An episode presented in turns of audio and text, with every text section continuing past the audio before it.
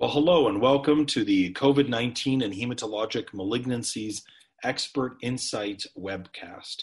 Um, this is now our fifth episode of actually seven. We've extended our program now to have seven uh, different programs within uh, the overarching program. And today uh, we have the privilege of uh, being in our fifth episode where I will shortly interview Yelak Biru, who is a patient advocate and a member of the uh, board of the International Myeloma Foundation. My name is Dr. Joseph Mikhael. I'm a hematologist. I'm a pro- professor at the Translational Genomics Research Institute and the chief medical officer of the International Myeloma Foundation. We're very thankful to be able to bring you this series and trust that it will be helpful to you as we try to incorporate all the new changes in life that COVID has brought us into our heme malignancies practice we're also very proud to offer this as a CME certified program.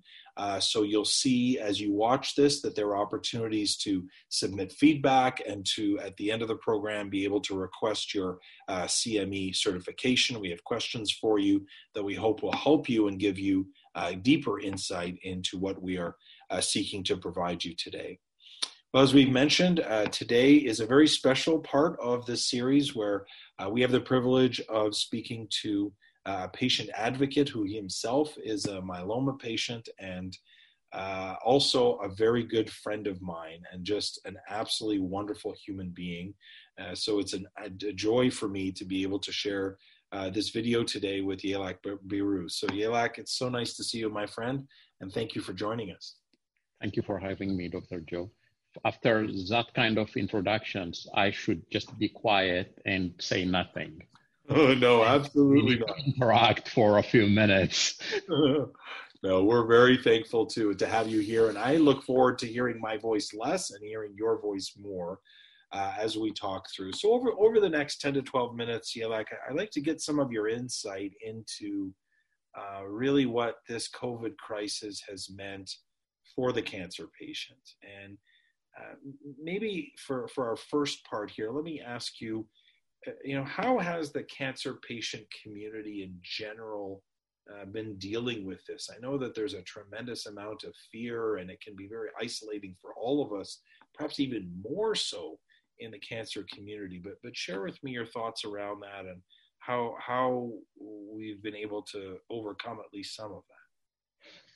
Sure. Uh, you have dealt, we have dealt with cancer patients uh, for many years.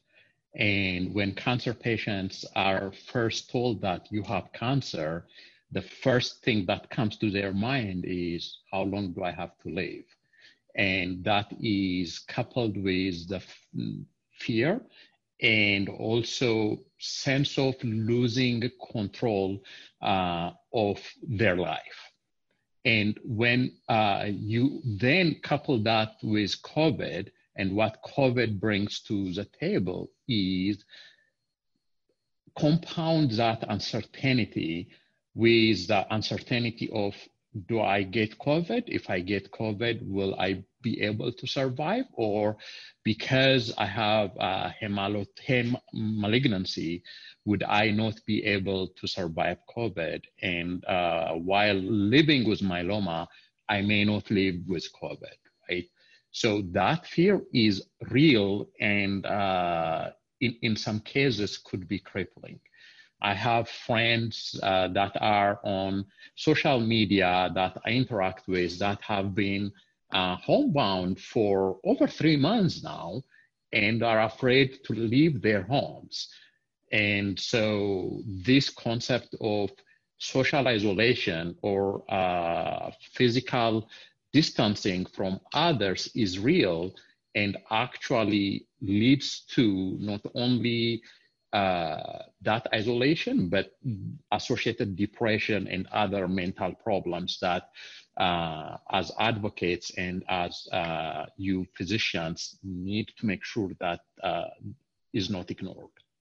Yeah, that, that's incredibly insightful. Thank you. Yelak I know, I mean, I know for every one of us in some respect, even as myself working in the front lines and being uh, in the hospital and the clinic on such a regular basis, this is still very isolating. And I imagine it just amplifies that within the patient community. So, so if, if you are speaking, which you are indeed, to primarily a physician and healthcare provider audience, although I, I, know that there'll be some patients listening in too, especially when they know you're here.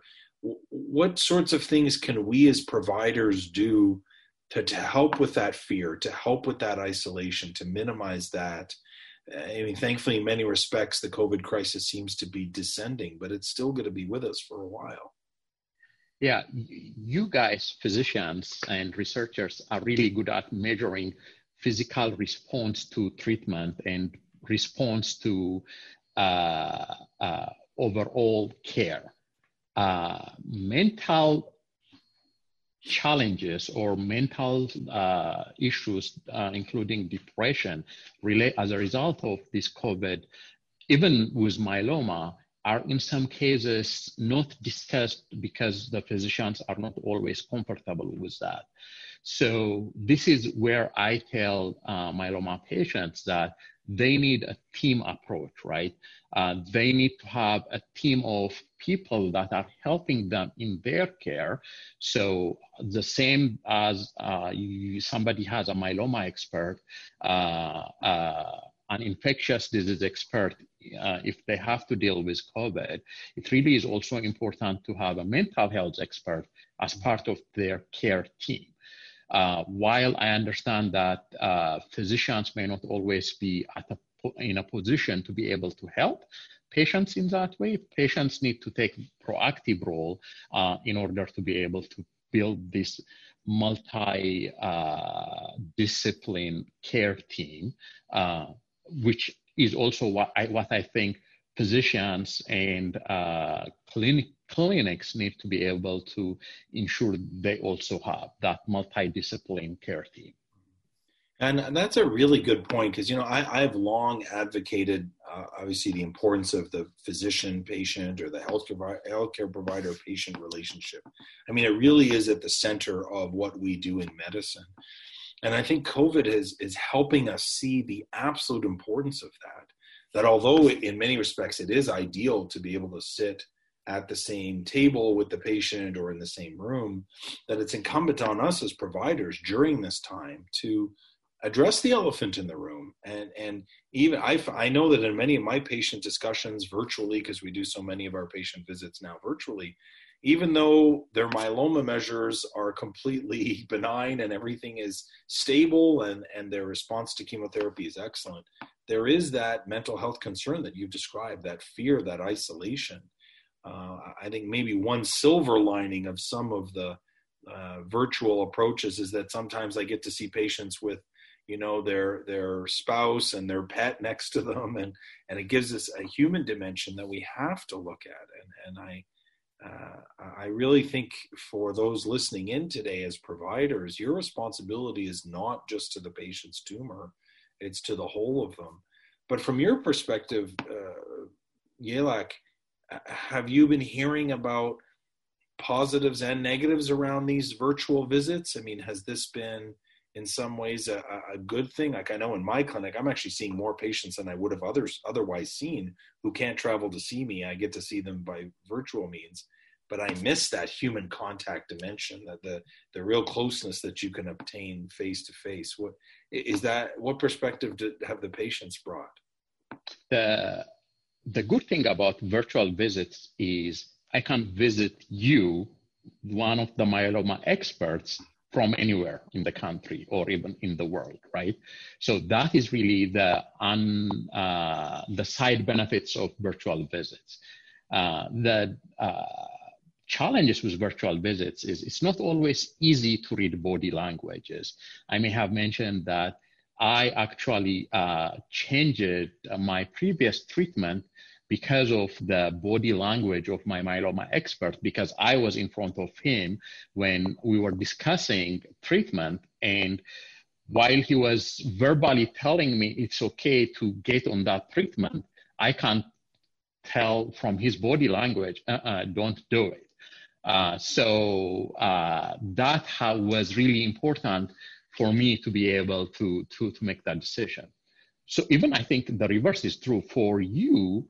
You may not be able to read if I am in front of you over a screen that I'm actually not as smiling or not as talkative as I am normally, or uh, be able uh, to assess how I'm doing from that nonverbal communication perspective. Because you are, in most cases, seeing this. In other cases, uh, you know, you are distracted by my dog, as you mentioned earlier, or uh, the issues with technology is I don't know how to use it as a patient. And actually, in, in some cases, you may be seeing the, the roof of uh, uh, the, the room or whatever, right? So that uh, technical barrier, technology barrier is, is there. Also, in the underserved community, not everybody is able to leverage uh, internet or have internet or smartphones in order to be able to participate in that uh, virtual care, which I think is important for physicians and uh, clinics to take that into consideration and uh, allow for an exception, if you would, for uh, to that uh, virtual visit. I think that that last point you've made, Yelak particularly resonates with me, and I think that's very important you know we've had some visits with patients that live in very rural areas or or, or and, and, you know in, in our world of multiple myeloma we know we have many uh, uh, older patients who may not have the technical expertise that you've described um, I had a, a, virtual visit the other day where they could get the video working but not the audio. So they had their computer on and their phones at the same time, and we made it work. But you know, and it's it, I make light of it a little bit, but I think it really is an important issue because some have advocated that you know basically we can almost always go to virtual uh, uh, patient visits, almost like we want to go to virtual meetings. You know, uh, virtual is becoming a tough word for me, uh, and I do think we can't lose that human dimension. I, I was on a video consult with a patient the other day, and and I, I, wish they had tilted the camera down a little more because I think I saw the patient reaching over and t- trying to quiet down her husband because he kept interrupting. Uh, if we were in a real room together, I would have seen them doing that. And and yeah. I think we do lose that. You know, I think for the short term and in certain visits, it's helpful, but not just for the physical exam, but for all of those reasons you described. That's really helpful to me you know, Yelak the other question I wanted to ask you that I know you feel very passionate about when we had our roundtable discussion, we had this really, I thought, beautiful discussion around balancing reality and hope. And one of the things that I've been very, very passionate about through this whole series that uh, we've been doing on COVID uh, has been the notion that we can't uh, throw out the baby with the bathwater, as it were, meaning we, we can't be so COVID focused that we lose sight of the fact that patients have real disease that really needs to be addressed in multiple levels. And, and tell me a little bit about your perspective through this, because I know you've, you've instructed hundreds and thousands of people over the years around uh, the importance of advocating for themselves and for um, the kind of approach that is so necessary in cancer. And how does one balance that with all that's going on with COVID? Yeah, so, uh, as you may know, uh, I led the North Texas Myeloma Support Group for many years before moving into the Northwest Arkansas area. And the mission of the North Texas Myeloma Support Group is to create and share hope with myeloma patients, caregivers, family, and friends through education, support, and our personal experiences. So, uh, in order to be able to create that balance between a hope and reality, it really is important to take the whole patient ecosystem, the patient, the caregiver, and the family, but also take into uh, the, the equation the uh, education that we need to provide to the patient, the support that we need to provide to the patient, and the ability and the importance of patients sharing their personal experiences with each other, because that in itself brings hope. Uh, while it does not replace, uh, you know, clinical trials or uh, validated outcomes, patients really have a powerful relationship with other patients that are traveling their, that journey with them. And so being able to share their personal experiences is important. But COVID is hopefully for a myeloma patient that is going to live for the next decade or plus, thanks to all the, the research you guys have done, hopefully is like a, a side uh, challenge that we have to overcome and we have to remain alive through that in order to take advantage of all the uh, drugs that have been approved for myeloma and also all of the uh, drugs that would soon be approved through the clinical trials. So I think it's really important to mention what we should do as myeloma patients to continue to live longer with myeloma. Uh, to me, having a myeloma specialist is paramount, especially uh, if you are at an area of you have the means to get one. As more and more drugs become available, the equation of uh, what should be my next treatment is becoming more and more complex. And nobody uh, can help you navigate as well as a myeloma specialist can.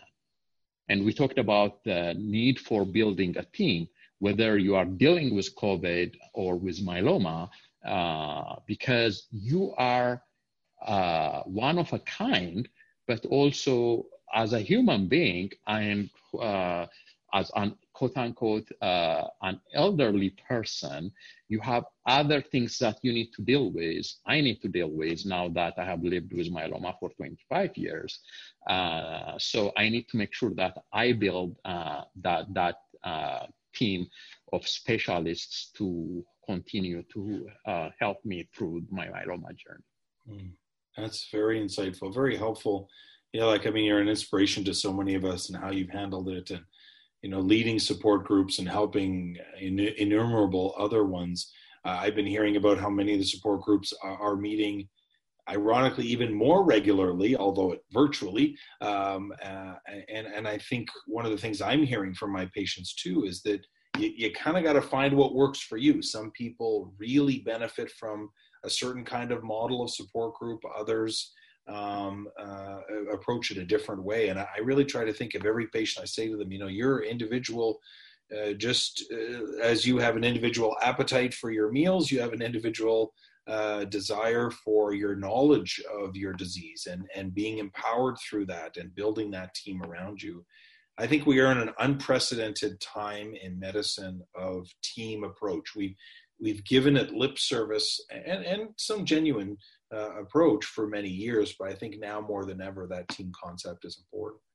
Well, our time is almost done, Yelak, but before we go, I, I, I want to give you a, another opportunity to leave us with some some concluding thoughts. You know, although this whole series that we've been privileged to do with IMEDX has has focused on the COVID crisis and many of the immediate strategies that we're taking to deal with this, but we also want to look at the long-term strategies and, and many of our uh, patients that we're treating with heme malignancies for good reason have become chronic malignancies uh, chronic lymphocytic leukemia multiple myeloma certain forms of uh, lymphoma uh, are, are really ones in which the patient is going to have this disease for, for many years. What what thoughts can you leave with us to help both the patients understand and the providers understand that long-term focus and how important that is? I'm going to pivot this a little bit uh, because covid has affected African Americans disproportionately and uh, has highlighted the, uh, the overall uh, disparities in care uh, for not only myeloma patients, but also anybody that is being impacted by, by COVID. So, in my opinion, it really is not enough for healthcare, healthcare institutions, whether they are uh, industry or government or research institutions, to stand against health disparities and clinical trial underrepresentations, which leads to drugs to be approved. I think the test of the day today is whether those institutions will use their power uh, to fight this inequality consciously and over time. Yeah. No, that's uh, brilliantly put and, and so pertinent uh, this week and every week, frankly. Um, I mean, as you as you have been such a partner to me, I appreciate that as we've launched a, a very large African American initiative, you know, with myeloma, and I'm sure our providers listening know this, that multiple myeloma has twice the incidence um, in the African American community than we see in the Caucasian community. And in some ways, that's shared with COVID in the sense that we've seen disproportionately uh, more African American patients uh, and, and, patients of various backgrounds. I, I, work in Arizona, and we've had a significant outbreak in the Navajo Nation, and it has been a tremendous challenge. And we've been working with leaders there and with others to try and facilitate ways to care for patients. And it, it's sad in one way that, that COVID has had to further highlight that to us. But uh, if you're listening today and you're a healthcare provider, I mean, again, as I always say, I don't treat myeloma, I treat people and we have to look at them as people uh, and understand their unique situation and background uh, and be advocates personally. And, and I think you said it so well, Yelak, that even our institutions have to be much more uh, influential in the field than just saying, oh, yes, we should increase enrollment in clinical trials and certain access to therapies. I get that. But there's so much more to this. Well, thanks, Yelak It's it's always such a pleasure to talk to you, and I really hope that um, those who are listening in will be inspired, as I've been inspired by by your story, and also by the help that and the, and the intelligent insight you give us in these issues. Uh, we trust that you'll continue to join us for our uh, final two sessions. We still have episode number six, where I'll have the chance to speak to Jessica Altman and speak to her about uh, how the COVID crisis has impacted the care of patients with myeloid diseases, such as acute leukemia and myelodysplastic syndromes. Uh, and then we are going to have a, a bonus, if you will, seventh uh, episode that we didn't initially plan, but we there's been so much interest and so much discussion with our colleagues from infectious diseases that we're going to have Dr. Michael Satlin come back and join us, uh, who is an infectious disease specialist in New York City, and share with us further insights into uh, the care of patients with this uh, awful virus. But thank you again for joining us. You can absolutely obtain your CME credit um, by following uh, the instructions on your screen and also provide uh, questions to us. We, we've been having many questions come in and we seek to answer them in the best way that we can. So if you have questions, please do uh, chime in and provide them to us. We look forward to seeing you in our next episode. Again, lastly, thanks again, Yelak, for joining me. Uh, it's a pleasure to have you, and uh, we trust all of you have enjoyed the program today. Thank you.